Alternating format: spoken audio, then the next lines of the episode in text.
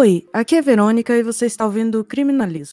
Hoje eu vou trazer um Bora Recomendar diferente, porque estamos com duas convidadas, Ana Lívia e Hents, do Que Crime Foi Esse? Podcast que eu com certeza acho que vocês conhecem, que fala sobre crimes reais, histórias bem interessantes. E hoje a gente vai falar sobre séries, filmes, documentários relacionados com seitas criminosas. É um tema que muita gente pediu e eu acho muito interessante porque tem várias recomendações aí que vale a pena a gente falar. E eu sei que elas gostam desse tema, então a gente vai falar sobre isso hoje. Hello! Oi, o meu nome é Ana e eu já participei de várias seitas. Você se diverte mais como seguidor, mas você ganha mais dinheiro como mestre, mas é isso aí. Você tá falando sério, não, né? Não! Essa tá. Eu falo de The Office, do Creed.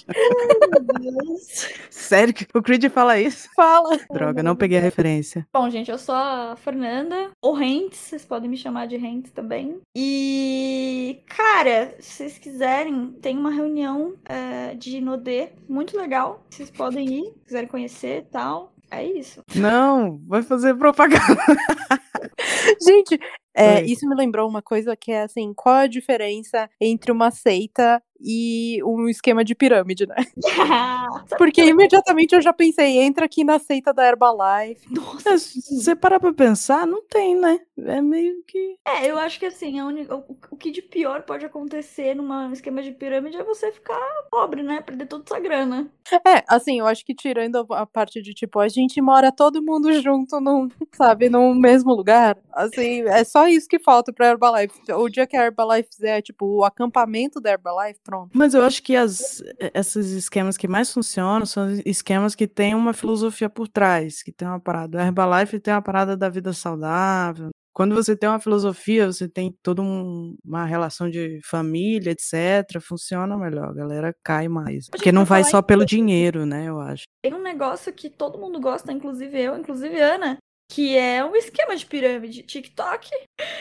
Já parou pra pensar? Pô, você chama um amigo, o amigo entra, você ganha 10 reais. Aí seu amigo usa todos os dias, por 10 dias, durante 30 minutos, você ganha 300 reais no final do 10º dia. Tipo, mano, ou 90, uma coisa assim. Mas esse esquema ainda tá rolando, porque eu achei que era tipo, a gente acabou de chegar no Brasil, kkk. Pior que é verdade, né, velho? Tem uma parada dessa de você pagar pra... Já me passaram o link... Olha, infelizmente, todos os meus amigos já são tiktokers.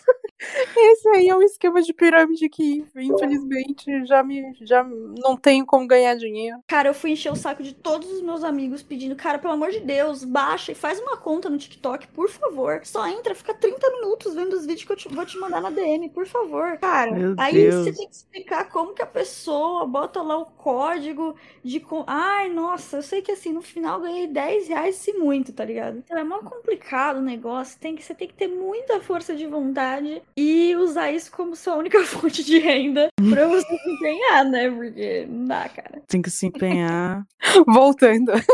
Vamos falar sobre seitas. Essas que a gente sabe que são seitas de verdade, né? Vai saber. TikTok ainda não foi denominado, né? Não chegou nesse patamar. Ainda não. Mas em breve, eu sinto que, tipo, os boomers vão ficar, tipo, a nossa juventude está sendo sequestrada pelo TikTok. Amiga, mas eu vou te falar um negócio. Eu acho que eu já tô nesse pé já, porque eu chego e falo, nossa, porque eu deletaria todas as minhas redes sociais e ficaria só com o TikTok. Meu Deus. Nossa. Complicado, né? Ficaria só dançando o dia inteiro. Só fazendo dancinha. O dia inteiro. Nossa, eu sou millennial e eu já tô de saco cheio desse negócio. Assim, eu curto ver, mas assim, não é uma coisa que eu interajo. Tipo, eu não interajo com o negócio. Eu não tenho nem conta. De vez em quando eu entro lá, vejo uma coisa ou outra. O problema de não ter conta é que não tem o algoritmo pra mim, né? Não tem um negócio... Que sabe o que eu vejo, o que eu gosto. E o algoritmo deles é bom, é o melhor de todos, cara. Eu gostaria que, tipo, o YouTube tivesse o mesmo algoritmo que o TikTok, porque 10 de 10. Rapaz, a propaganda do TikTok tá boa. Ah lá, pronto. Ah, meu Deus, a gente já tá nessa seita, Fernanda. Meu Deus, eu vou precisar de um detox. Ai, meu Deus. Olha, essa é uma seita que eu faço questão de participar. Se não me convidarem, eu vou pedir pra entrar. Aquela que entra de penetra no negócio. Mas vamos lá, vamos, o foco. A gente vai conseguir. Eu vou começar com uma recomendaçãozinha diferente, porque ela, na verdade, não é nem série, nem filme, nem documentário, nem nada disso. Eita! Exatamente. É um livro, gente. Vocês se lembram? Um livro de papel, que coisa, né? Amiga, tem e-book? Importante. Tem e-book, tem audiolivro também, mas é que eu estou aqui na minha mão, ó. Consegue ouvir? Bate aí, SMR aí. Eu gostei do ó. Eu estou com um livro na minha mão que chama The Girls, ou na tradução PTBR, As Garotas, da Emma Klein. E é um livro super interessante porque ele é uma ficção, mas só que ele é muito baseado, assim, quem conhece a história automaticamente vai identificar que ele é baseado na família Manson. E aí o livro conta a história de uma menina, uma jovem, assim, entre a adolescência e o começo da vida adulta, chamada Ivy Boyd, que na Califórnia conhece uma outra garota, a Suzanne, e a Suzanne faz parte de um grupo muito louco que mora num rancho, que não sei o que lá, e aí elas começam a juntas usar drogas e fazer música e chamar outras pessoas pra fazer parte lá do rancho delas, não sei o que, e um belo dia elas estão de carro indo pra um lugar, porque elas querem confrontar uma pessoa específica. E aí, a Ivy acaba, escolhendo não fazer parte daquilo, não sei o quê. Acaba sendo meio que, expulsa do rolê. As pessoas falam assim, então vai embora. E aí, no dia seguinte, ela descobre que, minutos depois que ela foi expulsa, eles mataram várias pessoas. A lá, Sharon Tate e tudo que aconteceu. Meu Deus. Só que, assim, não é, sabe? Não fala em momento algum que é o Mason, as pessoas que são mortas não é a Sharon Tate, mas assim, todos os acontecimentos e as inspirações são meio que essa vibe, sabe? E o que eu acho mais legal desse livro especificamente é justamente essa ideia de, como uma garota jovem e que, tem tudo pra dar certo na vida, entra num rolê desses, sabe? E também o livro é contado no futuro, quando ela já é mais velha. Então tem toda também uma parte que analisa, as consequências disso depois, e especialmente na mídia, assim, sobre o quanto a Suzanne, que foi a menina que de fato participou dos assassinatos e foi presa e tal, meio que vira uma sensação, à lá Charles Manson, e o quanto ela vira, um ícone pop, e quanto que a Ivy tem uma vida de merda, sabe? E aí é um pouco também essa discussão sobre o quanto a gente glorifica ou não crimes, né? Tem bastante coisa aí. Eu acho bem, bem bacana, gente. Eu recomendo, e eu tô com a edição aqui original em inglês, mas já foi traduzido pro português, então é tranquilo de achar. A minha outra recomendação aí, sim, é mais entra um pouco mais no esperado, que na verdade são dois documentários. O primeiro deles chama Going Clear, é da HBO. Ele é um deep dive, assim, uma história bem detalhada sobre Cientologia. Cientologia tecnicamente é uma religião, mas eles meio que explicam o quanto essa religião, na verdade, é uma seita, sabe? Porque eles meio que prendem as pessoas dentro, se você tenta sair, você não consegue, sabe? É muito difícil. Eles criam coisas que, assim, eles dizem, pessoas que estudam seitas dizem que é muito importante você criar uma linguagem própria, né? Pra justamente te diferenciar das pessoas de dentro e as pessoas de fora. E Cientologia tem super uma linguagem própria, assim, de palavras mesmo que só fazem sentido pra eles e tal. Inclusive o termo Going Clear, né, que é um termo que é usado lá pra dizer que você está purificado de alguma forma e tal. E aí também o que eu gosto muito desse documentário é que justamente ele mostra o quanto é de fato uma coisa criminosa, sabe? Porque não é pura e simplesmente, uma religião muito louca, que as pessoas são meio fanáticas, bizarro. Mas, assim, é criminoso mesmo de, pessoas desapareceram por causa da Cientologia, onde elas estão, o que aconteceu com elas.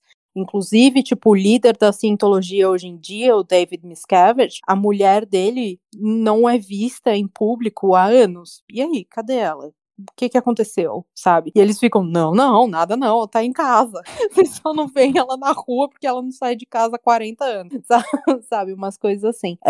O quanto eles torturam pessoas, o quanto eles fazem chantagem. Então, assim, tem várias coisas que são, de fato, comportamentos criminais que, quando você vê o documentário, você fica, meu Deus, como que essa igreja ainda, tipo, é permitido que isso exista, tá ligado? E é permitido que eles tenham isenção de imposto e sejam, tenham todos os luxos constitucionais que uma religião tem, sendo que, tipo, na verdade, eles são só um esquema pra, tipo, sugar o seu dinheiro e fuder sua vida, sabe? Pois é, não aconteceu nada, né, com ele, com a religião, no final das contas. Exatamente, tipo, desiste, segue aí, né? firme e forte, o que o Going Clear conseguiu, assim, porque é um documentário que eu acho que já tem uns bons anos aí, talvez 10 anos, ou um pouco menos, é que nessa última década, então, por causa do documentário e de várias outras coisas que foram surgindo meio que na mesma época, assim, as pessoas pararam de se juntar à Cientologia, então é uma coisa que tá, tipo,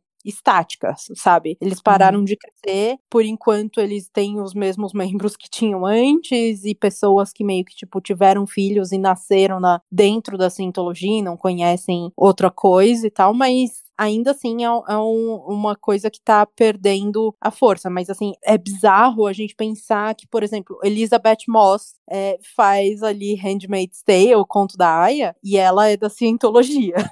Ué. Sabe? Mas ué. Ela não consegue sair? Como é que era esse negócio? Eu não lembro. Ou ela, tipo, tá lá e tá feliz. Então, eu acho que, assim, de fato, tem pessoas que não conseguem sair, e essa é uma coisa, porque, por exemplo, dizem, o próprio documentário aborda um pouco isso, que teve uma época que o John Travolta, que é da Cientologia, tentou sair, e aí a Cientologia usou todo o material que eles tinham sobre ele, porque, assim, parte da Cientologia é você contar, é meio que você fazer uma terapia, sabe? Você conta tudo da sua vida pros caras, não sei o quê, e eles gravam isso, e tem isso gravado e guardado, sabe? E aí eles usaram isso meio que contra o John Travolta, e aí dizem que por isso que ele não saiu e tal. Então talvez tenha um pouco isso, mas só que, assim, eu acho que no caso da Elizabeth Moss é diferente, porque ela já nasceu na Cientologia, ela é filha de cientologistas, sabe? Então eu acho que é mais uma coisa do tipo, tô bem aqui, eu vou continuar. Será que ninguém perguntou isso pra ela numa entrevista? Já perguntaram e ela se recusa a falar sobre o assunto. Caraca. Tem uma galera, Tom Cruise, né? Eu fiquei sabendo da Cientologia por causa do Tom Cruise. O Tom Cruise é o maior de todos, né? Tipo, ele é a estrela da Cientologia. Não, e ele faz uma bagunça danada, né? Não tem um lance também que ele não pode ver a filha? Tem, é que assim, você é considerado... eu esqueci o termo, mas tem um termo específico, um nome específico pra pessoas que não são da Cientologia. Então, por exemplo, a Nicole Kidman, o pai dela é psiquiatra. E aí, a Cientologia considera psiquiatras esse termo aí. Vamos chamar de capetão, porque eu não lembro qual é o termo. Então, assim, a Cientologia fala assim, ele é um capetão, você não pode ter contato com ele. E aí, pessoas que saem da Cientologia viram capetão também. Então, assim, por exemplo, a Nicole Kidman, depois que ela se divorciou do Tom Cruise e tal, ela saiu da Cientologia. E ela virou o capetão. E os filhos que ela teve com Tom Cruise, porque ela tem filhos adotados com ele, ela não vê mais os filhos dela, porque eles continuam dentro da Cientologia, cresceram dentro da Cientologia, fazem parte, são parte, inclusive, bem ativa da Cientologia até hoje, e eles não querem ver a mãe e ter relação com a mãe, porque ela é o capetão, e ela, tipo, já tentou várias vezes, mas agora ela falou, tipo, eles são adultos, eu respeito a escolha deles e tal. Nossa, que triste, cara, que bizarro. Pois é. E é doido porque... Eu sempre tive uma curiosidade, assim, com a Cientologia, mas nunca fui atrás, investigar e tal. Agora que você falou desse documentário, eu acho que eu vou. Porque... Olha... Eu acho esse documentário muito bacana. Eu recomendo, assim, se você assistiu o documentário e quiser saber ainda mais, o documentário é bem completo, ele explica bastante, assim. Mas ainda mais tem o podcast, a série que o Last Podcast on the Left fez, que eu acho que são, tipo, 4 episódios explicando a Cientologia, e aí eles vão mais a fundo justamente em, tipo, as origens da Cientologia, qual que é, tipo, os preceitos religiosos, entre aspas, que eles estão vendendo. E é uma coisa muito louca, assim, porque é uma coisa do tipo, alienígenas que moram dentro do seu corpo e você tem que expurgar os alienígenas de dentro do seu corpo. É meio que isso, sabe? E aí, quando você entende que isso é cientologia, você fica, what the fuck? Quem que acredita nisso?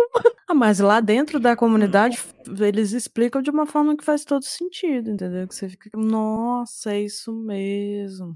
Bizarro, né? E aí, a outra coisa que eu vou recomendar também é um documentário. Tá na Netflix, ou pelo menos estava até pouco tempo atrás, que chama Holy Hell. Esse documentário é tudo para mim. Por quê? Ele faz parte de uma seita também, que chama Buddhafield. E era toda uma seita sobre, tipo, pessoas bonitas e gostosas dos anos 80, que eu acho que essa também é uma coisa que a gente pode falar sobre, tipo, seitas, que é o conceito jovens gostosos, né? Porque família Manson era meio que isso.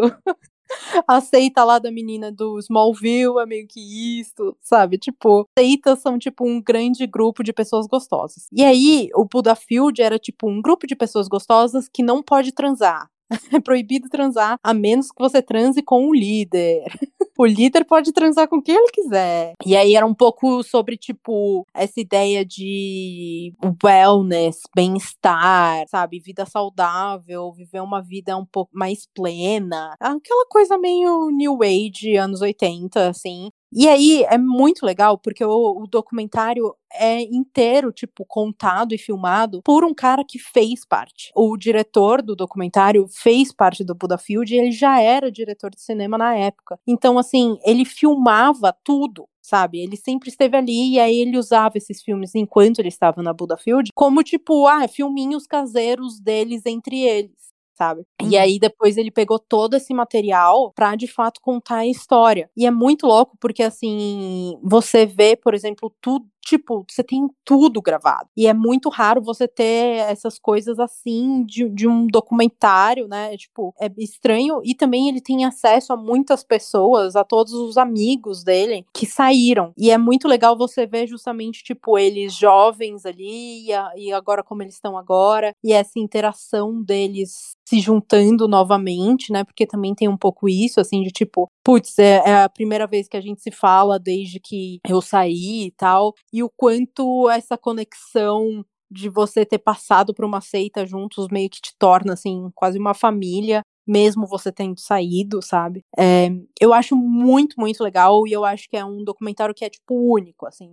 Não existe uma maneira de você fazer isso hoje em dia, tá ligado? Tipo, não tem como você ir lá e pegar material da família Manson do jeito que existe disso, entendeu? Porque nem todo mundo tem um cineasta gravando 24 horas por dia os acontecimentos da sua seita. Então, recomendo muitíssimo e assim, tem algumas coisinhas, tipo, bad vibes, obviamente, né? Porque, tipo, tem abusos, abuso de poder, tem abuso psicológico, manipulação, até mesmo um pouco de abuso sexual e tal. Mas, assim, não tem, tipo, assassinatos, sabe? Tipo, não tem nível, assim, cientologia ou nível família Manson de, tipo, desapareceu alguém aqui, sabe? Mas ainda assim é uma coisa dark, mas ao mesmo tempo um pouco mais leve, assim. Então, assim, se você tá querendo molhar os seus pezinhos no mundo das seitas, eu acho essa uma boa porta de entrada. Eu já ouvi falar, já me recomendaram essa série, só que acho que é um filme, né, na verdade, agora eu tô... É um filme. Mas saiu da Netflix, não tá mais lá, infelizmente. Bom, gente, eu não quero incentivar ninguém a cometer crime nenhum, mas se você, por conta própria, quiser...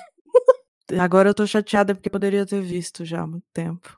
Mas, infelizmente, não tem. E o Going Clear também. Nossa, não tem na HBO Max, porque ela foi uma produção da HBO, eu acho. Pelo que eu tô vendo aqui. Eu já ia lá. Going Clear, inclusive, eu acho que, tipo, concorreu a um Oscar. Eu não lembro se ganhou ou não, mas é, tipo, um puta documentário mesmo. Acho que a cientologia virou pra HBO e falou aí, cara, se vocês colocarem isso aí, a gente, tipo, proíbe todas as nossas estrelas de participar, né?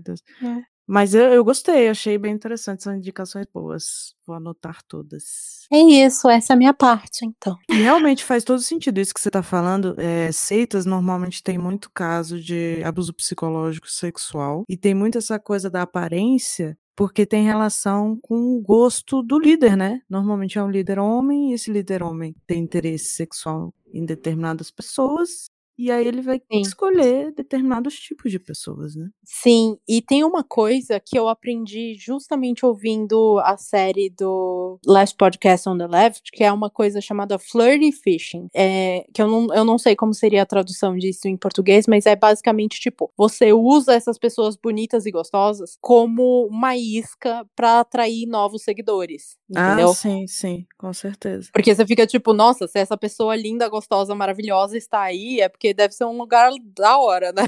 Exatamente, pessoas famosas. Tem muito Cruise, isso. Por isso que ele é o menino dos olhos. Putz, aí e vira e fica próximo, né? Sobe de nível, vai chegando mais próximo do líder. Exatamente. Muito antes das outras pessoas. Porque o Tom Cruise, tipo, ele faz viagens com o David Miscavige, que é o líder atual da Cientologia. Eles são, tipo, grudados um no outro, porque é isso, tipo, o David Miscavige vê o Tom Cruise como a galinha dos ovos de ouro pra ele, né? Então ele, tipo, mima o Tom Cruise até... Eu acho muito interessante, porque é muito curioso e triste, porque seitas normalmente não dão certo. Sempre tem alguma coisa desse tipo. Mas eu acho muito interessante como fala muito sobre comportamento humano, né? Sobre como a gente funciona, sobre a necessidade de fazer parte de um grupo, a necessidade de ser aceito, essa coisa de ser... Você se sente especial quando o líder te acolhe, né? E quando você tem uma relação diferenciada com o líder, você se sente especial, isso faz toda a diferença para as pessoas.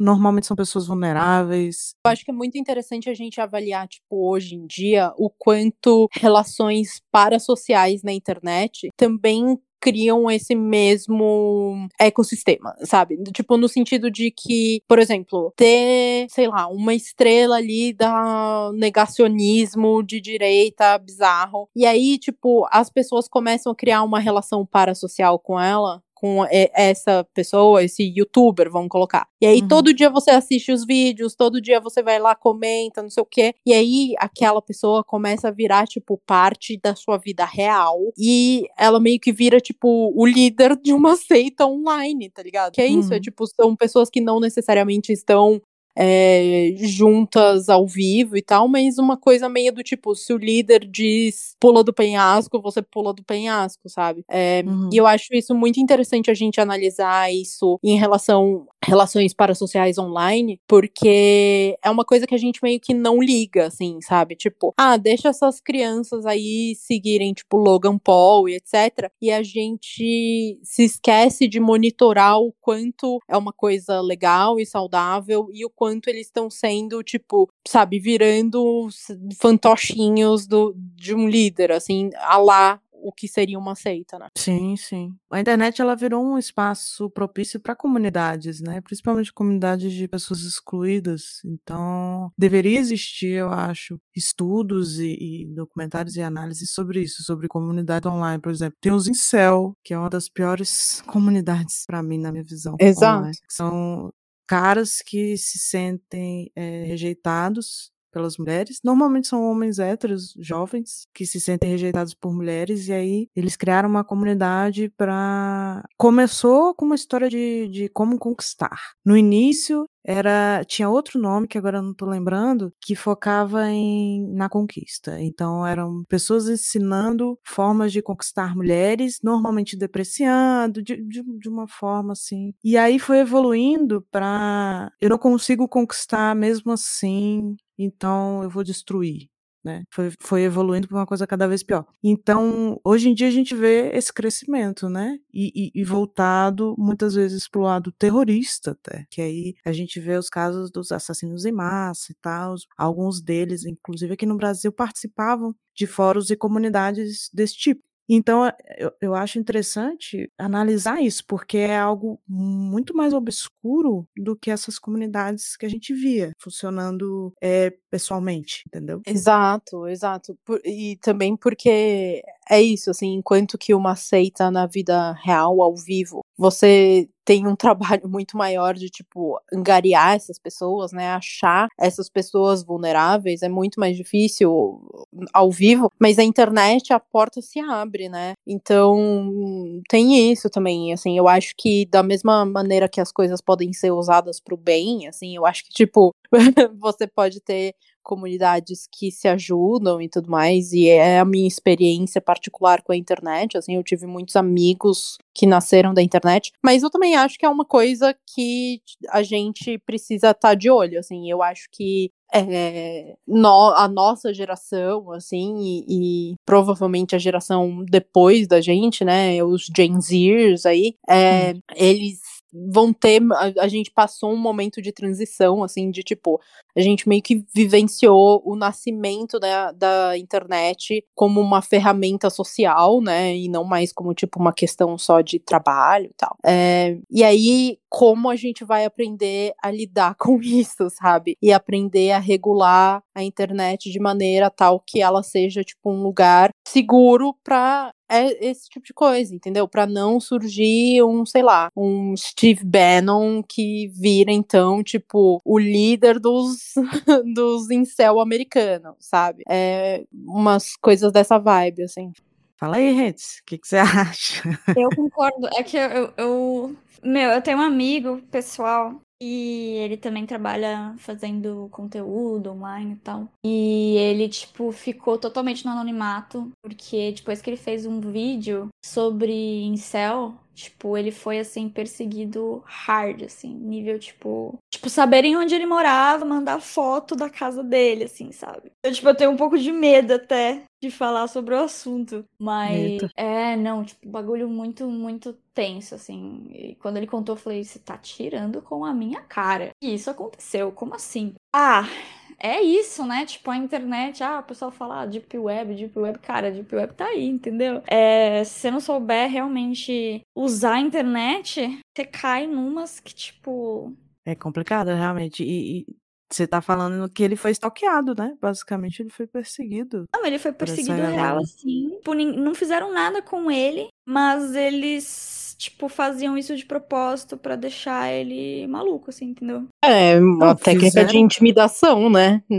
É que eles não fizeram nada. Abuso psicológico total. Não, exato. Perdão, gente. Eu me expressei mal, realmente. Mas ele fez até BO e tal. Então, o bagulho foi doido.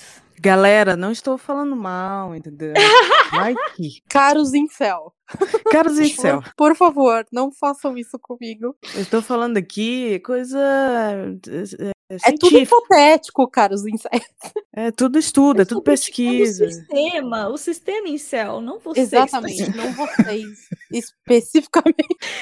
Não, mano, aí é que tá. O fato da gente ser mulher, primeiro que eles não vão ouvir. Segundo que não faz diferença. Não importa o que a gente diga, se a gente fale bem ou fale mal, eles vão odiar a gente, então acho que tá tranquilo. Mas vamos lá, diga. Então, gente, as minhas indicações são todas fictícias, já quero dar esse disclaimer aqui. É tudo filme mesmo. A primeira que eu vou dar é um filme chamado Suspiria, mas tem um filme antigo, dos anos 70, e o que eu tô falando é o de 2018, eu acho, se eu não me engano, que é um remake do Luca Guadagnino, desse clássico de terror italiano. E o original, ele tem até mais 2 filmes também, existe todo um universo de Suspiria, mas basicamente a história é de uma bailarina chamada Suzy. Ela é americana e ela se muda pra Berlim, porque ela consegue, quer dizer, ela vai fazer um teste, né, pra entrar numa academia de dança muito respeitada, muito renomada, porque lá também quem dá aula é uma dançarina chamada Helena Marcos, tal, que ela, né, paga mó pau pra ela. E ela consegue entrar nessa academia e coisas muito bizarras começam a acontecer. Existe toda uma questão de as professoras e, enfim, as mulheres que trabalham nessa academia serem bruxas. Então, a gente tá falando aqui de uma seita de bruxas. Talvez não. E por que eu tô falando do remake especificamente? Porque o antigo, né, o Suspiria antigo, ele não tem uma narrativa muito bem desenvolvida, muito bem trabalhada, tem uma argumentação muito boa. Mas o remake de 2018, ele trabalha mais esse universo, ele junta aí umas pontas soltas, E, cara, é sensacional. Tem uma... Não diria que é, tipo, um objeto de adoração e de respeito dessa seita, que é todo misterioso e é, tipo, uma parte muito interessante e que dá nome ao filme. Então, acho que eu dei muito spoiler, na real, mas... mas é isso, né? Vocês já assistiram Suspiria? Ah, eu não sei que já assistiu. Você já assistiu Suspiria, Verônica? Eu já ouvi falar, já me indicaram também. A galera acaba me indicando muita coisa, eu não consigo ver tudo. Mas Suspiria já me indicaram, já falaram super bem em relação a filme de terror, né? Não sei se é. É terrorzão. Ah, então, é terrorzão, gente. Terrorzão. É terror. Mas assim, eu odeio terror. Pô, eu me assusto muito fácil, eu não consigo dormir à noite, não é uma coisa que eu assista. E Suspiria é um filme que eu assisti e gostei. Então, assim, se terror não é a sua vibe necessariamente, eu ainda assim daria uma chance. Porque não dá susto. Eu não gosto de susto. Não dá susto. É uma vibe meio Corra, assim, de sabe? Aí é bom. Aí eu gosto. É coisa mais psicológica. E é bem bonito, tá, gente? Então, assim, a cor vermelha vai ser uma tendência aí pra quem assistir. Tendência.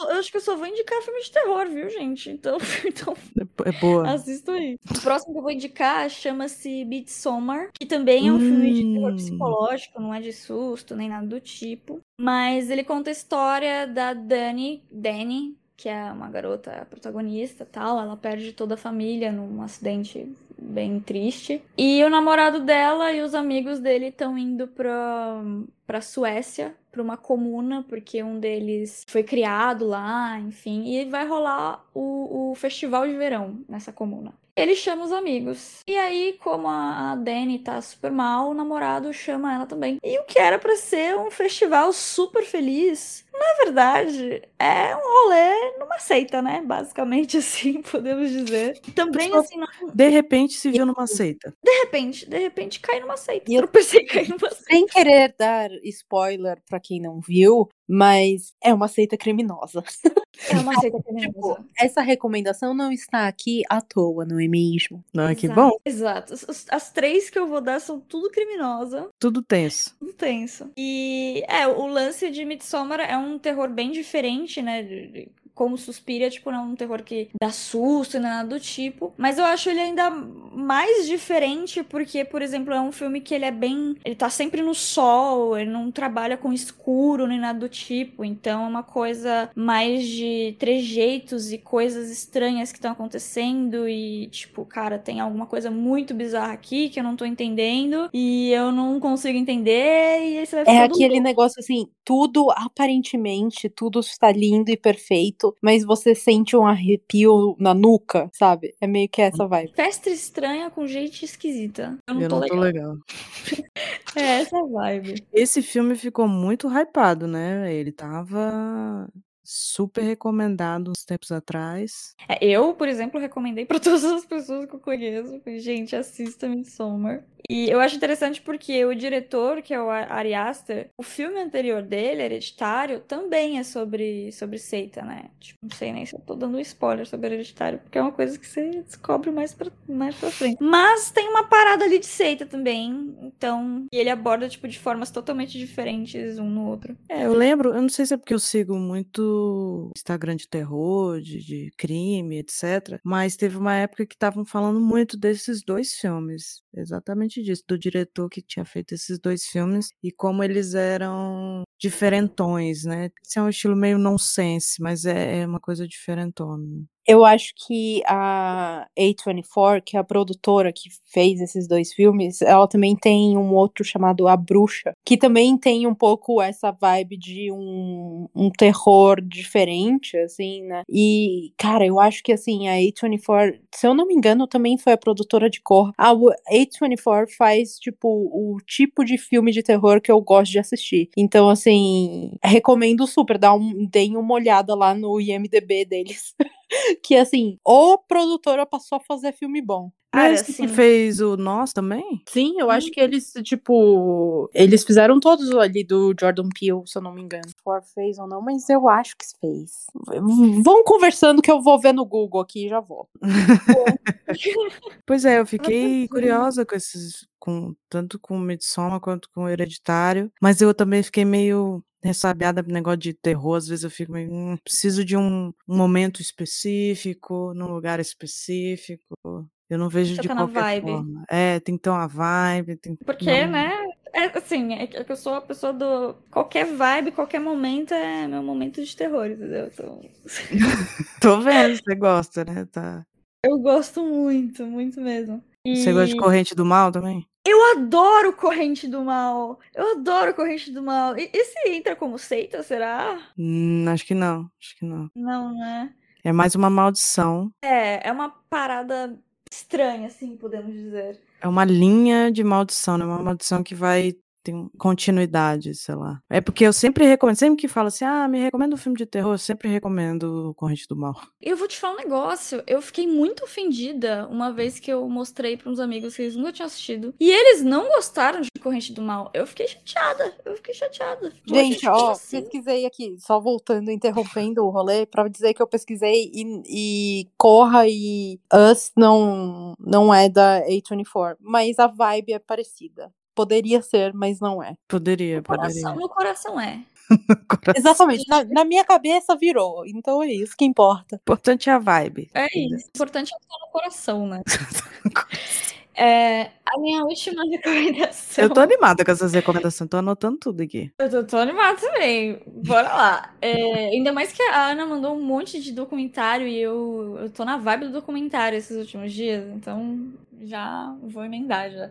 Então vai gostar das minhas. A minha última recomendação, eu não diria que é terror, mas você fica tenso. É um bagulho meio estranho, assim, podemos dizer. É um filme chamado Ready or Not. Em português, acho que é Casamento Sangrento. E o que rola? Tem uma garota que ela acaba de casar, né? Então ela tá super feliz ali. Acho que, se eu não me engano, ela não tem família, é órfã. Algo do tipo, assim, que aconteceu com a família dela. E o cara é bem rico, né? Ele tem uma família grande até. E eles têm uma tradição que toda vez que um membro da família se casa, ele, tipo, logo na noite, assim, né? Antes deles irem pra lua de mel, etc. Uma noite de jogos. E aí eles sorteiam qual vai ser o jogo da vez. E justamente nessa vez que esse casal casa, sai um jogo que é o pega-pega. Só que, assim, fazia 90 anos que não tinha saído o pega-pega e como que rola? Não é nem pega-pega, desculpa, é esconde-esconde. Eles têm que se esconder, eles se dividem em dois times. Quando eles encontram alguém do outro time, eles matam a pessoa, basicamente. Então, tipo, o objetivo dela é sair viva, né, dessa noite. Cara, o bagulho é... Aliás, eu acho que não é nem dois times, eu acho que é tipo ela e o noivo contra o resto todo da família, sabe? E é um bagulho muito louco, porque você fica, tipo, isso é muito absurdo, como assim? Só que, tipo, a família toda concorda com isso e tá ok com isso. E, tipo, o próprio marido, assim, ele fica... mas são as regras, né, da família. Então, eu encaro como uma seita. E a mina acabou de entrar ali pra uma família seita, entendeu? E o bagulho é louco. Vale a pena. Tem gente que não gosta desse filme. E eu adoro esse filme. Eu acho, tipo, ele muito absurdo e muito tenso. Assim. Vai ver, é por isso que não gostam, né? Muito absurdo. Exato, pode ser. É tipo um filme assim, ou você gosta ou você odeia, tá ligado? Eu gosto. E acho que é isso, assim, tipo, são escolhas mais leves, assim, pra vocês... Leves aonde, colega? Mas escolha leve. É que, tipo assim, você pode olhar pra uma seita e falar assim, nossa, pode ser muito pior ainda, entendeu? Ai, que horror, não sei. Mas essa do casamento, será que é tipo uma tradição da família? É uma tradição, e é tipo assim, eles não quebram essa tradição, eles não questionam essa tradição. É um bagulho bizarro. Que coisa... Assim, vocês podem assistir e me falar se vocês consideram uma seita. Inclusive aqui, ó, tô, além de tudo, dando uma sugestão e deixando a questionamento. Essa sugestão é uma seita? Fica aí a dúvida. Essa coisa de você fazer lavagem cerebral, de você aceitar as coisas sem questionamento, isso tem muito de seita. Quando um grupo de pessoas fazendo isso. Agora tu vai me fazer ver um filme absurdo só pra ver se é uma seita. O que mais me pega é o marido dela. É tipo, o cara concorda de participar dessa patifaria, né? Família concordar, tá tranquilo. Cara, sabe o que eu acho muito louco?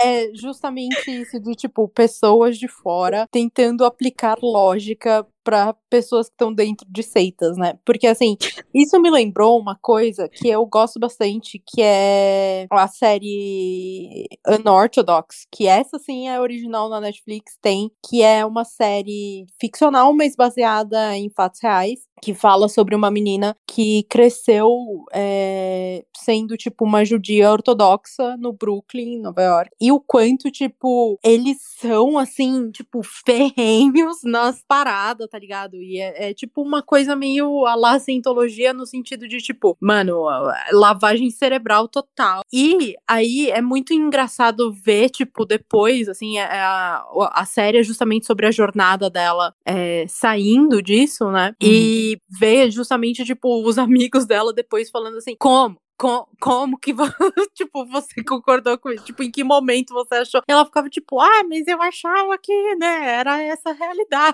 sabe? Muito doido. É muito difícil explicar essas coisas, né, pra quem tá de fora, que tá acostumado com uma outra coisa, porque sempre vai existir um ponto de algo que você acredita, que você faz, que você não questiona, e que outra pessoa vai questionar e você vai ficar, não, mas isso é porque, né, tá acostumado aqui com o negócio.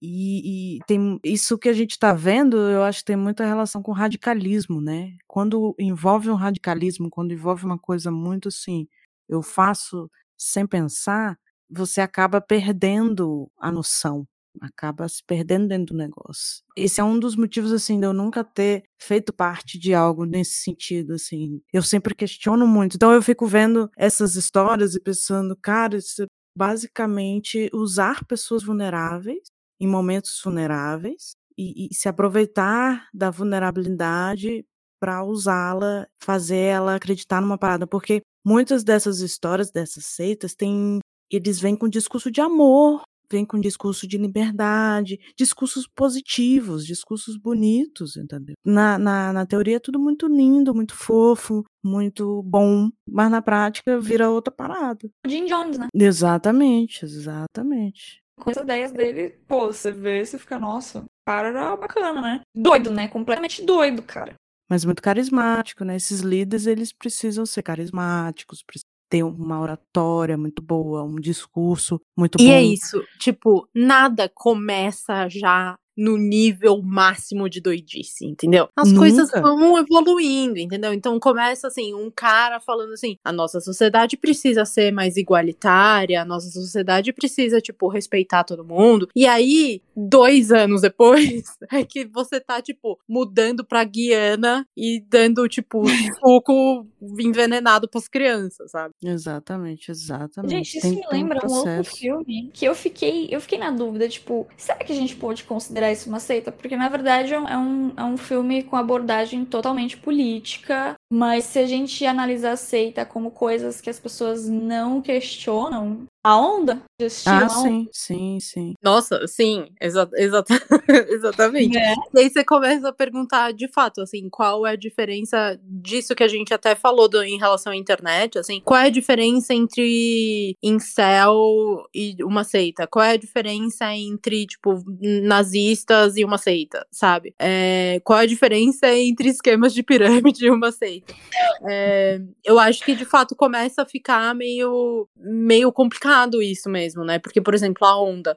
Cara, não sei porque tem um líder, tá ligado? Porque eu falaria assim, uma seita precisa ter um líder específico. Uai, a onda tem um líder. Ela tem um líder. E tipo, beleza, foge do controle do líder, foge. Mas as pessoas estão seguindo e exagerando, indo pro extremo de algo que ele propôs. E tipo, estão sendo fiéis ao que ele propôs. Tipo, cara, realmente... É porque na realidade, olha aí, a intenção dele não era criar uma seita, não era transformar no que transformou. Se a intenção dele fosse essa, ele teria se dado super bem. Como ele estava fazendo só um experimento para mostrar para a galera como é que o nazismo funcionou, que a gente sempre fica, não, mas como é que as pessoas acreditavam, como é que é possível, não sei o que, ele mostrou por A mais B, porque é uma história real, é baseado numa história real, né? Então, ele mostrou por A mais B, em qualquer momento da sua vida, em qualquer situação, você pode passar por isso.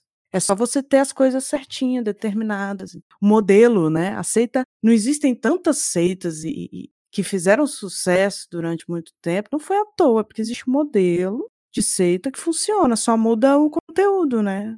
Qual o discurso que você vai levar, mas se você seguir o modelo certinho, pronto, acabou. É, eu acho que a gente pode considerar que a base é, tipo, pessoas que se juntam por uma, sei lá, algum problema, alguma dor que elas precisam solucionar e existe uma pessoa ali que tá disposta a trazer a solução, talvez? É. Sim, uma pessoa mal intencionada. Exato. Exatamente. Uma pessoa que quer poder, principalmente, né? E se aproveita da vulnerabilidade das pessoas para isso e constrói toda uma história por trás. Minhas recomendações têm muito a ver com isso. Vou entrar logo, porque aí vai ficar bem claro exatamente o que a gente está falando, né? São 3 documentários, 2... Não, acho que os 3 estão na Netflix, se eu não me engano. Os 3 são da Netflix. Que é a do João de Deus, Que Crime, que saiu nesse ano. Eu quero muito assistir, muito, muito. Tem também na Globoplay, eles fizeram outro documentário. Tem 2 documentários sobre o João de Deus, mas eu só vi esse, da Netflix, que é João de Deus, Que Crime. É uma série documental bem interessante, assim, que conta... É bem focada na comunidade, né? Desde o momento que o João de Deus criou a comunidade lá em Abadiânia. Inclusive, quando eu vou pra Goiânia, eu sempre passo por lá. E é uma cidade morta, assim. É uma cidade... Depois que João de Deus foi embora, cara, acabou, praticamente. Ele era a fonte de renda total da cidade. E é uma história, assim, bem interessante, porque a gente acompanhou, né, todo o processo das mulheres denunciando e o número aumentando cada vez mais, porque o cara tá nessa desde os anos 70, né? E fazendo bosta desde os anos 70. A quantidade de vítimas chegou a 500, se eu não me engano. O foco da história é isso, é as denúncias de abuso sexual do João de Deus dentro da comunidade. Ele tem uma comunidade religiosa, que ele diz que é... Ele é católico, mas ele não diz que é católico, ele diz que é ecumênico. What? Ecumênico? Que é de todas as religiões. Ou eu tô falando a palavra errada, só falta. Não, tipo, é que eu nunca... Não, é isso mesmo. É. Eu até fiquei desconfiada.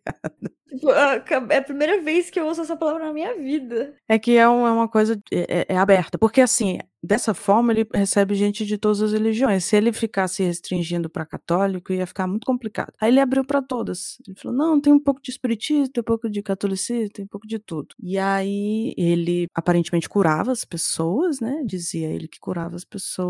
Na minha visão, charlatanismo. Era um curandeiro. E aí iniciou esse discurso, né? Mas depois foi indo pro outro lado. Fala de vários crimes, na verdade. Não fala só de abuso sexual. Porque ele acabou se tornando um dono de Abadiânia. Tinha casos de propina, de ameaça, até de tentativa de assassinato, um monte de coisa, assim, em volta do organização criminosa, fraude. E eu acho que é muito propenso a isso, né? Essas seitas, essas comunidades, porque o cara se sente um deus, ele se sente acima de tudo e de todos, ele é o dono do lugar, então ele pode fazer o que ele quiser. O cara abriu convenções no exterior, foi pro Canadá, e ele falava, não, tem que ser o valor tal, no lugar tal, de tal forma, e a galera fazia, entendeu? Então ele chegou num nível de poder muito grande, realmente, a ponto das mulheres, mulher que sofre abuso sexual já tem dificuldade de denunciar um cara poderoso é mais difícil ainda, né? Então, foi um processo muito complicado, demorou muito, mas finalmente rolou e conta tudo, até o momento que ele tá agora, né? Que ele tá em prisão domiciliar e tal. Ele faz meio que um histórico, né? Do processo dele lá em Abadiânia. Mas é muito bom, é um documentário, eu gostei bastante, assim, a ponto de querer ver o da Globoplay, apesar de provavelmente ter muita coisa parecida. Interessei. Sabe o que isso me lembra? Aquele documentário da Marina Abramovic, que ela vai visitando vários lugares pra saber sobre as religiões, e ela visita o João de Deus, e, enfim. Já ela vai lá? Não, nunca vi. Ela vai. Ai, meu Deus. Vai. Só que, tipo, era na época que ninguém sabia, né? Sim, cara, sim. Mas aí provavelmente foi tranquilo, né? Que nem a Oprah. Vários famosos, né? Iam, passavam com eles. É muito louco isso, né? Você vê as coisas, tipo, retroativamente, assim, e todo mundo falando, nossa, que coisa incrível, que legal. E aí, tipo, por baixo dos panos, um monte de coisa péssima acontecendo. Né? Cara, tem muito isso, né? Infelizmente, de só descobrirem muito tempo depois o que tá rolando e tal. Tem um amigo meu que ele fica muito impressionado com essa questão do... Quer dizer, hoje em dia eu não sei, né? Mas há uns anos atrás ele ficava muito impressionado. A gente já sabia que era um babaca. E aí ele ficava mostrando os vídeos, tipo... no YouTube de operações espirituais dele. E que tem uns que você fica realmente tipo, cara, o que tá rolando aqui, sabe? Você fica, você começa a se questionar o que você acha, o que você acredita ali. Então, nossa, eu acho que essa questão de João de Deus é um bagulho tão complexo pra minha cabeça, que, tipo... Não a questão dos crimes dele, pelo amor de Deus, não coloco isso nem em questão. Mas, tipo, a questão dessas coisas aí, eu ficava, gente, eu prefiro nem pensar muito, sabe? É, tem gente que ainda acredita, que acha que uma coisa não tem a ver com a outra, que ele realmente operava milagres e curandeiro e tal, mas, cara... É muito difícil confiar. Eu acho que, assim, o universo, o cosmos, a Terra, não dá um poder sobrenatural de cura pra uma pessoa que machuca outras. Eu só acho isso. Eu acho que o cara, ele é um puta 172, 171, 172. Acho que é tão 171 que ele virou 172. Eu já tava exatamente tipo, eu conheço 171, mas o que é 172? Ele é 171.2. É um master, o cara. O cara puta 171, né? É isso, gente. Esse é o João de Deus. É, o mestre da manipulação. Então, ele conseguia manipular as pessoas pra fazer várias coisas. Então, ele pode muito bem manipular pra fingir que curou e tal. E é isso aí, entendeu? É um monstro, né? Real. Bem não, complicado. E eu acho que existe uma coisa psicológica também, assim, né? De, tipo, efeito placebo. Vai saber o quanto, tipo, você acreditar tanto naquilo, de fato, te ajude, sabe? Não sei. Não, eu me pergunto isso, sabia? Tipo, o quanto a nossa energia depositada em coisas, tipo... O quanto só a energia pode causar. Mas aí acho que é uma conversa muito, muito complexa, né? Não, mas o efeito placebo, ele é real, assim. Ele acontece muito em determinados casos, né? É só a gente parar pra pensar que um carinho já nos ajuda muito, por exemplo. Tipo, se você tá mal, você recebe um carinho de alguém, seja um abraço, um toque, um beijo, você já fica bem. Você já melhora. Imagina outras coisas, né? A força do pensamento, a força da cura. Tem muitos estudos sobre isso, né? E avançados. Mas é uma coisa, assim, que não é certa, né? Não é uma parada, tipo, não, se você pensar vai dar certo. Não, não funciona assim. Eu acho que essa é a questão. A gente tem que aplicar bom senso nas coisas, tá ligado? É tipo, mal não vai fazer, mas também não vai curar seu câncer, sabe? Tipo... É um pouco essa vibe, assim, sabe? Tipo, não deixe de fazer outros tratamentos formais por causa disso, eu acho. Não, com certeza. Não, não confia nisso aí, não. Eu falar que o efeito placebo existe não significa que você deve confiar e ir atrás disso. Peraí. A gente fala assim, não, deixa eu aqui tomar, tipo, uns tic-tac, fingindo que é pílula, sabe? Não.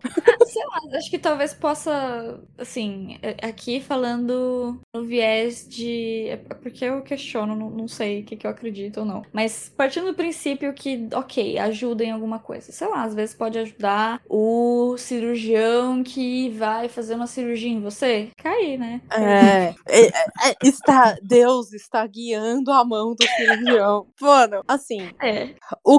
Sério, assim, o que te traz conforto na sua hora de dor, cara, eu sou super a favor, assim, sabe? Se isso te alivia um peso que é difícil de carregar, então, sabe? Exatamente, é isso. Sim, sim. É mais uma questão de um acalento a mais, né? Uma coisa que a mais pode te ajudar, que não vai te fazer mal e que não tem problema, não é substituto. Exato. É um plus a mais. É um plus a mais, exatamente. Mas voltando, tem esse, do João de Deus, e aí também, dentro, mais ou menos, na verdade, não, sei lá, tem o Bikram, não sei se vocês já ouviram falar, não sei se estou falando certo, né, Bikram, que é um guru de yoga. Ah, eu já ouvi falar, mas eu não manjo. É muito doido, o documentário, ele se chama Bikram, Yogi, Guru, Predador. E aí, eu nunca tinha ouvido falar, nunca fui atrás, nada. De repente apareceu como recomendação pra mim no Netflix. Talvez porque eu tinha visto outras coisas do gênero. E aí, eu olhei assim, fiquei curiosa, por causa do Predador, né? Lógico, fiquei olhando assim. Aí eu vi o trailer, caraca, eu preciso ver isso aqui. E aí é um filme documental que conta a história desse Bikram, que é um indiano que foi pros States e tal. Começou a dar aula de yoga. Isso, se eu não me engano, na década de 80. Vou nem falar, porque faz tempo. Ele começou a dar aula de yoga, só que assim, é uma yoga que ele diz que é dele própria, que ele inventou, e ele é todo excêntrico, porque ele aparecia de cueca e ele é meio grosso, assim. Ele começa a dar uns gritos e falar umas coisas, tipo, tá fazendo errado, você tem que fazer de um jeito, você é gordo, você é isso, você é aquilo, uma coisa meio bullying, meio abuso psicológico, meio bizarro. Só que ele começou a fazer muito sucesso. Começou a crescer muito, porque é uma coisa muito diferente do que a gente imagina da yoga. Yoga pra gente é uma coisa tipo meditação, zen, movimentos bizarros e doloridos, mas que te ajudam na respiração, não sei o quê. Pra ele ia muito além, porque é um estilo de vida também, yoga, né? Tem toda uma parada por trás. Mas pra ele era um estilo de vida, era essa parada toda que eu falei, e era uma coisa meio coach também, sacou? E aí você começa a ver o documentário, você fica meio chocado com as coisas que ele fala, com as coisas que ele faz, com a quantidade de seguidores que ele tem, como as pessoas ficam aficionadas nele. Nossa, aí... esse documentário ainda tá na Netflix, porque eu quero muito ver, eu não conheci. Tá na Netflix, E eu lembro de ter visto uma foto que era tipo, a mina tava fazendo um movimento do yoga, deitado no chão, e ele tava tipo, em pé em cima dela, um bagulho assim. De cueca, provavelmente. Sim. Tem isso, ele ficava em cima subia em cima das pessoas, porque tem uns movimentos que você precisa ter muita força, que você precisa ter muito alongamento, então ele se aproveitava disso. Ele fazia força, fazia essas paradas. Mas é muito doido, assim, porque ele começa nisso. Ah, um cara excêntrico, grosso, meio doido, que fica andando de cueca, só que vai evoluindo, porque aí ele começa a cometer crimes, o nome do documentário tem predador, não é à toa, o cara era um predador sexual, toda aquela coisa que a gente já falou aqui, de trazer mulheres bonitas assim, padrão de beleza, né? Que a gente fala bonita porque a gente conhece, mas a verdade é que não é que é bonito, todas somos bonitas. Padrão de beleza comum, né? Que é mulher cabelo liso, alta, magra e tal. E aí ele dava em cima das mulheres na cara de pau, ele se aproveitava da posição de poder, ele falava umas coisas até que as mulheres ficavam até chocadas, sabe? É muito interessante, assim, é um documentário que não dava nada, mas que no final das contas, ele fala muito sobre seitas, porque ele cria vários institutos de yoga, ele cresce muito, sempre envolve muito dinheiro, né, seitas, então ele fica muito rico, e ele é cheio de filosofias de vida, e super excêntrico, e começou a recrutar mulheres, começou a se aproveitar da situação, e é claro, acaba tendo outros tipos de crime, como fraude, sonegação de imposto, essas paradas mais de colarinho branco por causa da grana, né? Mas você vê como são pessoas manipuladoras, como são pessoas carismáticas, e o cara cabeça, porque ele vai falando umas coisas que a galera acha revolucionário. E às vezes eu fico até puta, eu olho assim e falo, você já estudou psicologia? Fala tudo isso aí, você parar pra pensar, a galera não leva a sério. Mas é isso, assim, é bizarro, porque a gente até já comentou isso, né, de como, na verdade, tipo, a fórmula de seitas é sempre muito parecida, porque se você for pensar esse negócio de, tipo, psicologia, é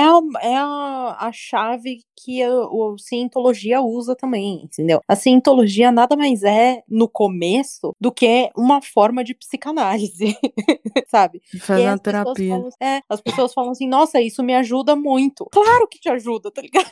Tipo, ou então essa coisa do, tipo, do bem-estar, né? De, tipo, então a gente vai fazer yoga, vai fazer isso, que também é a coisa do Buddhafield, tá ligado? Então, assim, no fundo, todas elas miram em coisas que são muito comuns, né, entre tipo, o ser humano, são necessidades básicas do ser humano, que aí eles vão lá e, tipo, puxam justamente isso, né? Tem muito a ver com isso, com bem-estar, né? As pessoas vão procurando uma vida melhor, uma evolução, uma melhora de si, quer melhorar, autoconhecimento, etc. Aí dá vontade de falar, faz uma terapia, colega. Bom, já dizia Tebilu, busquem conhecimento.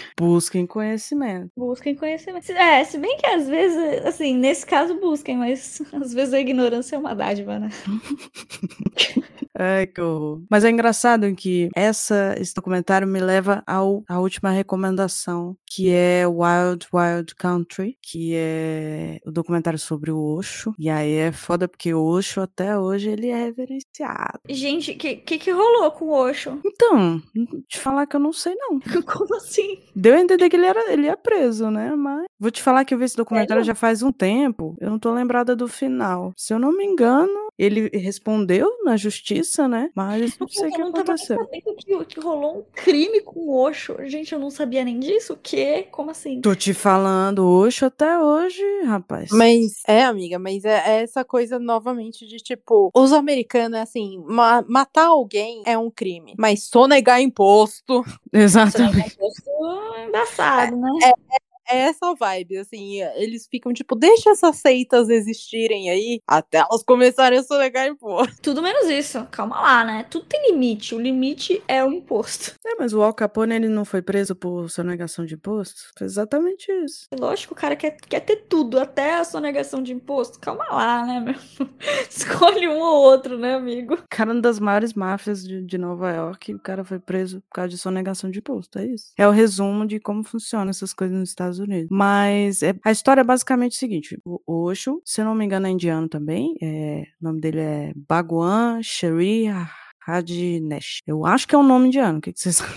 Ele já era um guru conhecido lá na Índia e tal. E aí ele já tinha uma comunidade lá. Mas aí ele resolveu ir para os Estados Unidos porque ele queria começar uma comunidade independente. Tipo uma cidade própria. E ele, estudando sobre isso, descobriu que nos Estados Unidos tinha como fazer isso. Era possível. E aí, por causa das leis lá e tal. E aí eles escolheram um lugar... Eu só achei que eles escolheram um lugar errado. Porque eles escolheram um lugar em Oregon. E Oregon é uma área muito conservadora dos Estados Unidos. Isso na década de 80, né? Então, talvez se eles tivessem ido um pouco mais pro norte, teria sido mais fácil. Mas aí eles foram pra Oregon e compraram um terreno lá, numa cidade pequena, e iniciaram essa comunidade. E aí tinha toda essa questão, né? O Osho, ele tem uma visão filosófica de vida muito libertária, né? Muito de amor livre, de liberdades. Ele fala muito de liberdade sexual e de outras coisas relacionadas ao amor, à liberdade, a viver como você quiser e tal. Eu acho que até um pouco anarquista. Se você parar pra pensar, eu tava vendo o documentário e fiquei... pezinho no anarquismo, esse cara. E aí ele vai crescendo e crescendo, e ele vai trazendo muita gente, e aí é engraçado, é curioso que ele começa a trazer moradores de rua pra comunidade. Muito pra fazer número, né? E também pra ajudar essas pessoas, que é mais fácil ajudar essas pessoas. Se você der uma casa, comida pra eles, já é muita coisa. Então eles tiveram essa sacada de procurar pelos Estados Unidos moradores de rua pra trazer pra comunidade, pra eles fazerem parte e tal. E é muito doido, porque assim, eles vão falando sobre isso, da comunidade. É sempre assim, o documentário começa falando sobre a comunidade, os ideais, o líder, como é que funciona, e todo mundo feliz, animado, rindo, andando, se divertindo. E aí começa, o tempo vai passando e a coisa começa, o caldo começa a entornar. E aí começou com, primeiro, a galera da cidade, que ficava do lado de onde eles estavam, não gostava. Começou a não gostar dessa galera, dessa comunidade. Ela era muito estranha, uma galera parece que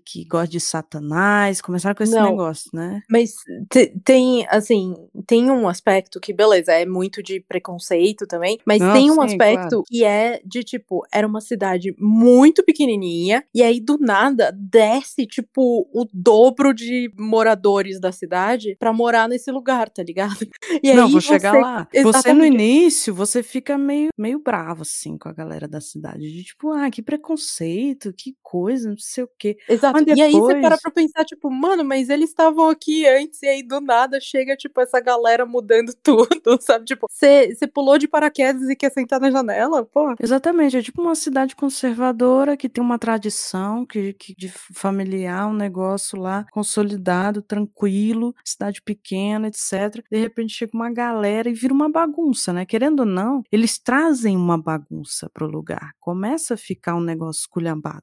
entendeu? Porque eles não ficam fechados lá na comunidade e não faz mal pra ninguém. Não, eles começam a atrapalhar a cidade, e a cidade começa a se revoltar, e aí começa uma briga, uma confusão danada, e aí a partir disso, aí pronto, aí o bicho pega, é uma loucura, aí não vale a pena contar não, acho que vale a pena assistir o documentário, mas começa a rolar umas paradas que você fica assim, como é que foi de 8 a 80, assim? Como é que é possível galera ter ido num nível tão demais nas coisas, sabe? Uma comunidade pacífica, tranquila, nananã, de repente, vira uma loucura. E aí, fala disso, de que ele respondeu criminalmente, civilmente, vai a julgamento, aí mostra o julgamento, aí mostra a assistente dele também, que acaba se metendo em vários crimes, várias confusões. Aí querem dizer que a culpa é dela e não dele, né? Que ela que era a que tomava conta, que ele era um líder, mas o líder mais ideológico, e que ela que mexia com a parte administrativa. E aí, por isso, a culpa era dela. Lógico que não, né? Tá tudo junto. Mas é muito interessante. É uma série, assim, foi uma das primeiras que eu vi nesse sentido, e eu fiquei impressionada. Eu, caraca, isso existiu na década de 80. E muita pouca gente sabe sobre. Com o Osho.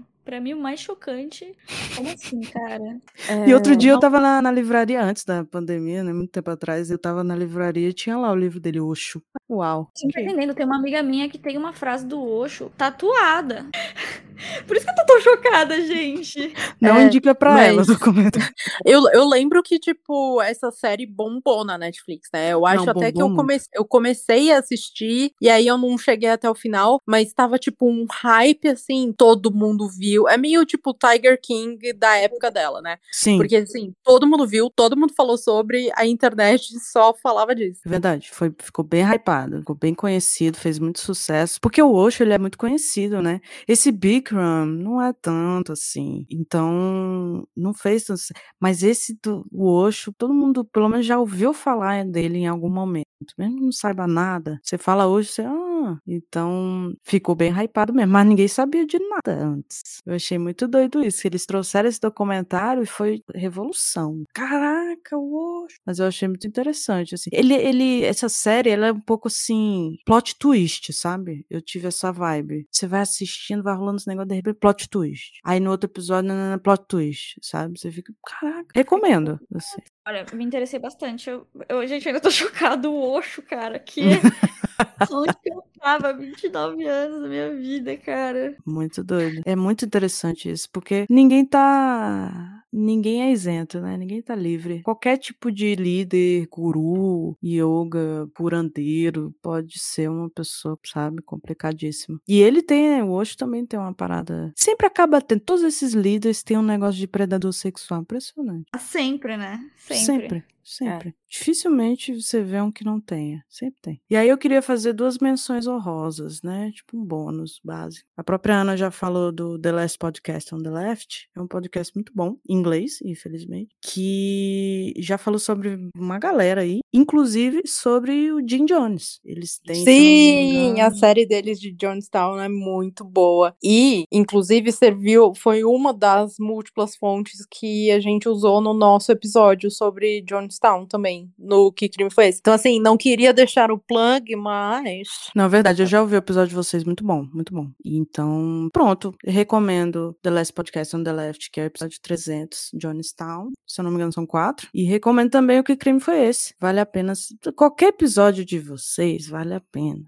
Não querendo, queria dizer nada, não. Tudo junto. E te falar que o primeiro episódio que eu vi de vocês foi da Boate Kiss. Sério? Seríssimo. E eu fiquei... Eu já tinha lido o livro, né? É isso que eu ia perguntar, se leu o livro. Da Daniela Arbex, já tinha lido. Mesmo assim, ouvindo o episódio, eu fiquei, caraca. Nossa, é triste, né? Meu Deus do céu. E o livro... Triste. Eu lembro que no começo que eu comecei a ler o livro, achei estranho, tipo, porque não é fluido, né? As histórias não são fluidas. Mas aí o bagulho vai construindo, você vai ficando, tipo, você vai ficando na bad real, né? É impressionante como ela conseguiu todo tipo de história, né?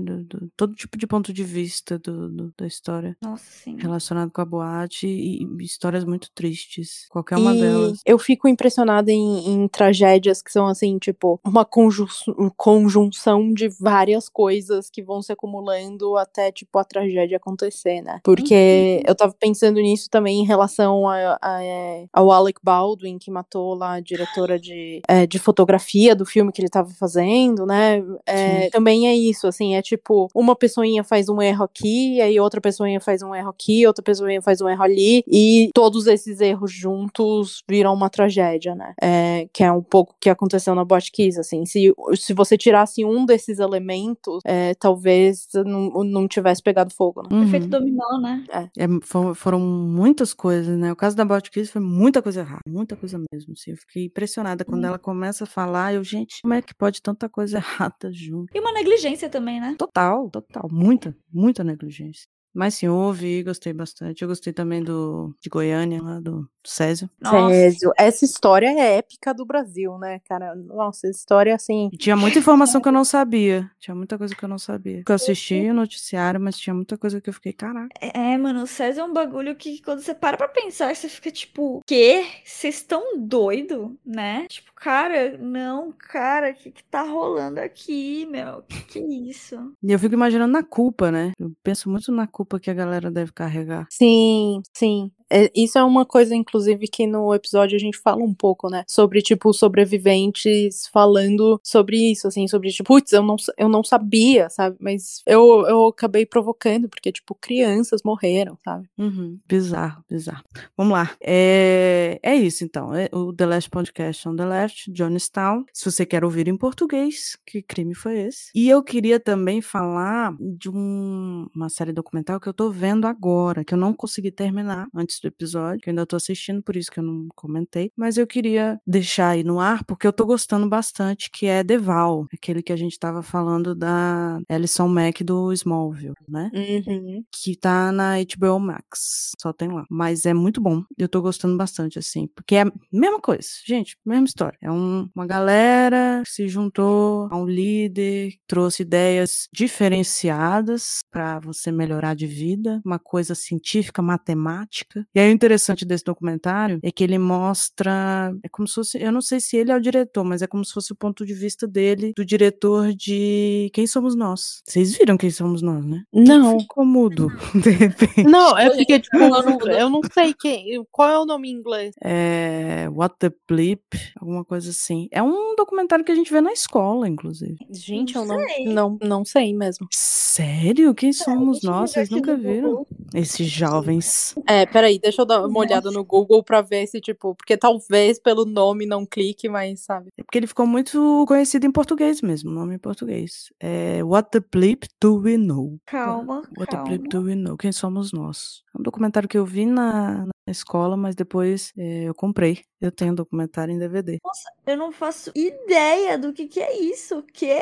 Olha, não vi isso aí na escola, não. Estou chocadíssima agora. Eu só vi Ilha das Flores mesmo. Ilha das Flores é um clássico também da escola. E Tempos Modernos, né? Tempos Modernos, sim. E eu vi também... Charles Chaplin. Nós que aqui estamos, por vós esperamos, no colégio. Não, esse eu acho que eu não vi, não. Nossa, porque é justamente um pouco isso. É meio que, tipo, é um documentário e nós que aqui estamos, por vós esperamos, é uma frase de um cemitério. E é meio que falando sobre vida e morte, pessoas mortas. Gente, e tal. Que frase maravilhosa. Nós que estamos por vós... Cara, essa frase é muito boa. E aí era meio tipo, olá, adolescentes, aprendam sobre a sua mortalidade. Caraca. Nossa, gente, o que eu assisti na escola foi aquele... Não é pra rir, porque eu gostei muito daquele filme da Jennifer Lopez chamado Nunca Mais, que ela se prepara toda pra se vingar do marido que batia nela e ela dá um cacete nele no final do filme. Você vê esse filme na escola, meu Deus. Eu assisti, meu professor de história passou pra gente, porque ele realmente queria passar essa mensagem, tipo, ele queria falar sobre... Vingança. E tal. Não. Eu lembro que... O professor de ética passou pra gente aquele filme Corrente do Bem. Ai, meu Deus. Eu vi A Onda na escola. Não vi essas coisas, não. Meu Deus. E aí eu lembro que era tipo, a escola inteira ficou tão impactada com Corrente do Bem que a gente tentou recriar o Corrente do Bem. Amiga, eu tinha que passar Corrente do Bem na escola. Eu não fui e eu fiquei sabendo que passou esse filme porque a minha amiga, tipo, ela chorou de soluçar. Amiga, porque aí o colégio inteiro ficou impactado. impactada. Você não tá entendendo. Mó triste, mano. Oh, mas esse filme é mó bom, né? Do menino lá? Não é triste. É, do menino lá do Sexto Sentido. É, isso, cara. O menino lá. Ah, eu não tô lembrando qual é o menino. É, eu acho que é esse mesmo, do Sexto Sentido, que tem o negócio da corrente. É, legal. Eu não vi na escola, não. O filme é legal. É só que, assim, o tamanho do impacto que ele teve nas nossas vidas foi, assim, cara. A gente tentou muito recriar o Corrente do Mal. É, caraca, viajamos, fomos lá longe. Então, como eu assisti Quem Somos Nós mais de uma vez, algumas vezes na minha adolescência, quando eles falaram que o diretor desse filme entrou pra essa seita, eu fiquei, caraca, como vocês não viram? Com certeza tem muita gente ouvindo que também assistiu e vai ficar do meu lado, vai me apoiar nesse momento. Não, mas eu assistia Smallville depois da escola à tarde, enquanto eu almoçava. Tá valendo. É. Então, assim, pelo menos já tem uma conexão aí. É da seita sexual lá? Isso. Como que é uma seita sexual? Vou chegar lá. É, tem uma galera de Battlestar Galáctica também nessa seita. Eu fiquei tipo, uau. Só os ator B, né? É, sim, uma galera B. Bem a galera B. Mas então, aí, o que acontece? Voltando. Essa seita, o líder é um cara, mas tem uma mulher junto ali também que faz os vídeos, faz outras paradas. Mas é esse cara que é... Dizem que tem um QI altíssimo, é um cara super inteligente, matemático, ciência da computação. E aí ele diz que ele usa a fórmula matemática que observa as formas de crescimento pessoal, não sei o quê. Tanto que tem uns nomes super esquisitos, assim. É EM, ESP, SOP, SOS, essas coisas assim. Olha, tá aí uma coisa que, se as pessoas quiserem me enganar, tem que usar usando matemática, porque eu sou tão burra nisso, que assim, se a pessoa falar qualquer bobagem, eu vou ficar tipo, aham, sim, exatamente. Se você soar inteligente, eu vou ficar assim, obrigada. Colocar a porcentagem no meio e falar, ah, tá bom, tá isso aí, tá isso mesmo. Tá certo, é isso aí mesmo. Uhum, concordo. Eu acho que tem o contrário também, tipo, é muito complicado isso aqui, não quero não, entendeu? Então ele tenta explicar, não de uma forma matemática, ele só fala que tem matemática. Mas aí é tipo um curso, acho que eles chamam de expedição, sei lá. É um negócio de 5 dias que você faz, e é caro, viu? Acho que era $2.000 quando a mulher fez lá em 2005, imagine hoje. E aí você passa 5 dias nesse intensivão aprendendo toda a filosofia, tudo, como é que funciona, tem um sistema hierárquico de faixa, e aí que você vai tendo crescimento pessoal, você vai crescendo, o primeiro é coach, depois tem proctor, não sei o quê. É um negócio super complexo, tem vários nomes, aquela coisa é tipo um dialeto mesmo. Tem vários nomes, tudo tem um significado e tem um nome e tal. E aí, essa galera entra e começa a gostar e tem umas revelações. Tem um negócio que eles chamam de EM, IM, que é uma conversa e que nessa conversa você tem uma revelação. Aí então, gente, é terapia, né?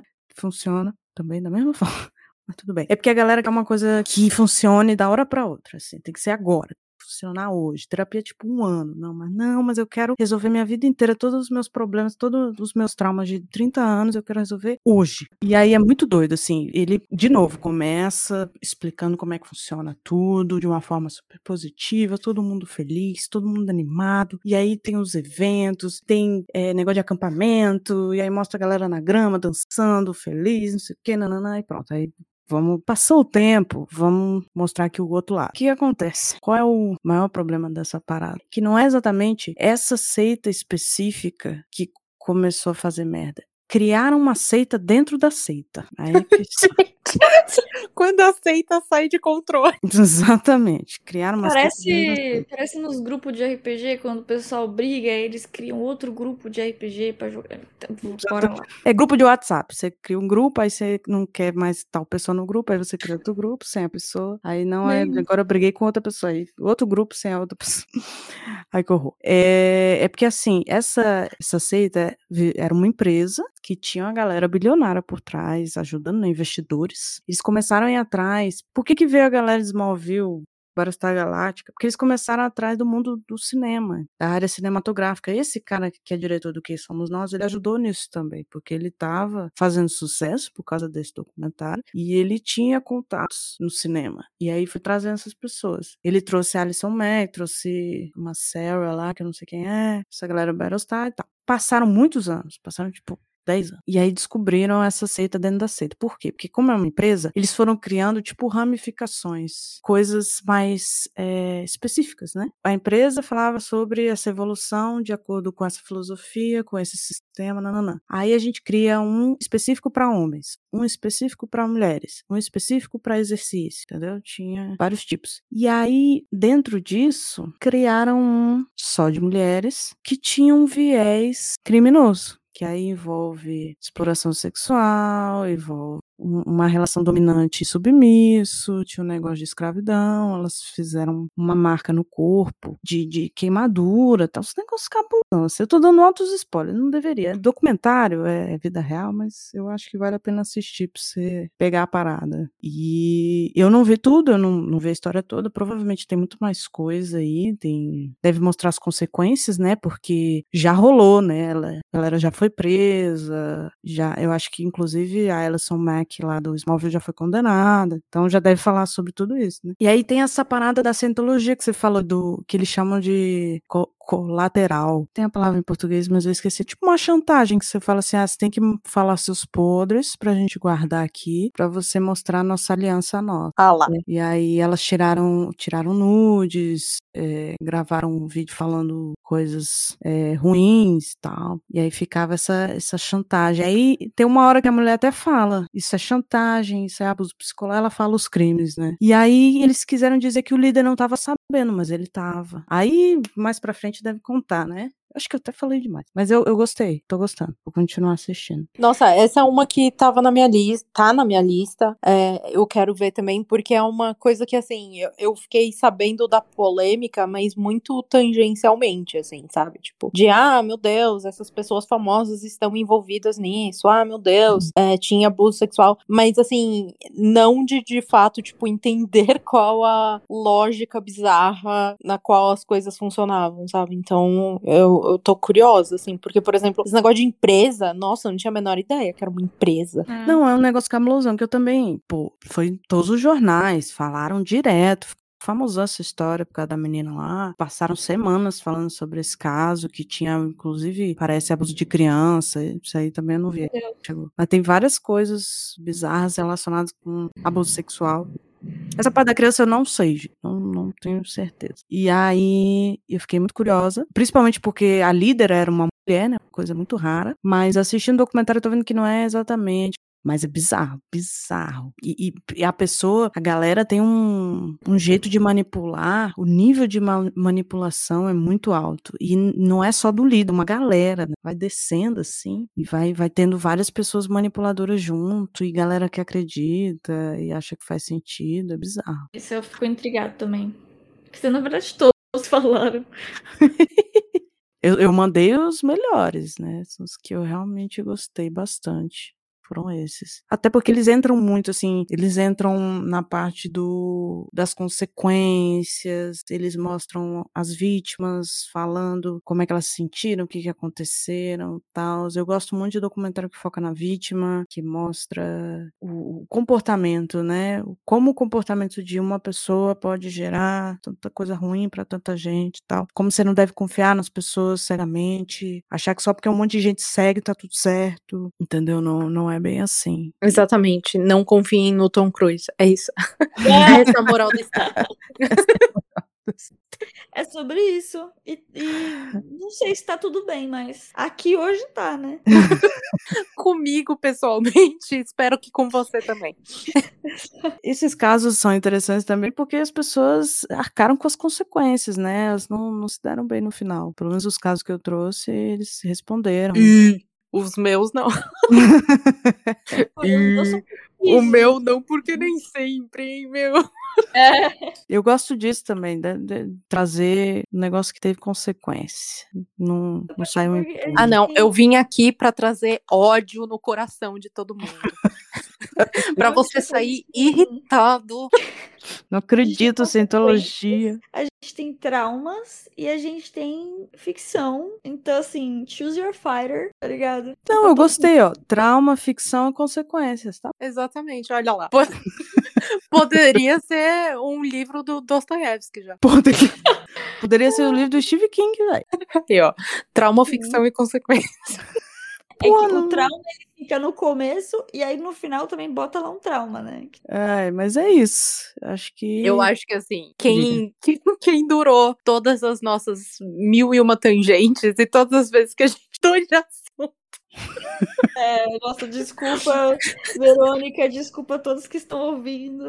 Eu acho que todo mundo merece, assim, come um chocolatinho, bebe uma bebidinha, sabe? Se dê um presente, porque você chegou no final dessa conversa que, assim, às vezes eu tô contando uma história pra minha mãe e a minha mãe começa a contar outra história, e a gente tá 2 horas, eu fico tipo, tá, mãe, mas e a primeira história?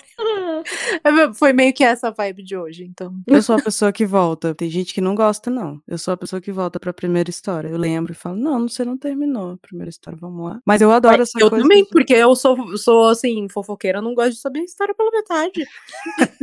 Gente, me conta tudo. Fico feliz quando as pessoas lembram da primeira história, porque normalmente eu começo a contar uma história. E aí as pessoas me interrompem. E aí quando alguém lembra que eu tava contando uma história, eu fico tão feliz. Eu falo, ai, obrigada. Ô, gente. Lembrar da minha história. Mas eu gosto muito quando a conversa evolui, pra mim significa que tá bom, que a pessoa tá curtindo, que ela vai evoluindo, vai conversando, vai vendo outras histórias, vai vendo outras coisas, vai embora, você fica horas conversando, eu gosto. Olha lá. Falou que a gente é legal, hein, Fernanda? Pô, a gente tá aqui conversando há 2 horas? Quase 2 horas, né? Quase isso. Eu acho que se o papo não tivesse bom, a gente, né, a gente tinha desligado meia hora, galera. É, meia hora de papo. Né? Tá bom, né? É isso. É não, especialmente porque era tipo, 3 recomendações pra cada um, né? Eu tava assim, não, a gente, meia hora é nóis. A gente fez muitas recomendações, acho que foi muito legal. Galera, vai ter bastante coisa pra assistir aí, não pode reclamar. Eu pretendo fazer um episódio sobre seitas criminosas específico, só que vai ficar um pouco mais pra frente, então fica um gostinho aí, né, já. E eu queria que vocês fizessem uma propagandazinha, um jabazinho do podcast, do Instagram de vocês. Bom, a gente tá em todos os lugares no @ Que Crime Foi Esse. É só você procurar aí em qualquer lugar onde você ouça podcasts por Que Crime Foi Esse. É, o meu Instagram e Twitter e todas as coisas, todas as minhas redes pessoais é @ Ana Lívia MS, Ana com 2 N's. E além do Que Crime Foi Esse que eu gravo com a Fernanda, eu também tenho um outro podcast que eu gravo com a Larissa Siriani, que é uma escritora, chamado Quarta Parede, onde a gente fala sobre arco e construção de personagens na literatura, TV e cinema. Oh. Ei, sou muito fã do que foi. Sou muito fã do Quarta Parede. Bom, eu sou @ Hents no Instagram, @ @Hents no Twitter. E muito obrigada pelo convite, Verônica. Foi, assim, realmente muito bacana. Estou bem mais inteirada do assunto seitas agora. Agradeço também a participação de vocês e podemos encerrar. Até mais. Beijinhos. Tchau, tchau.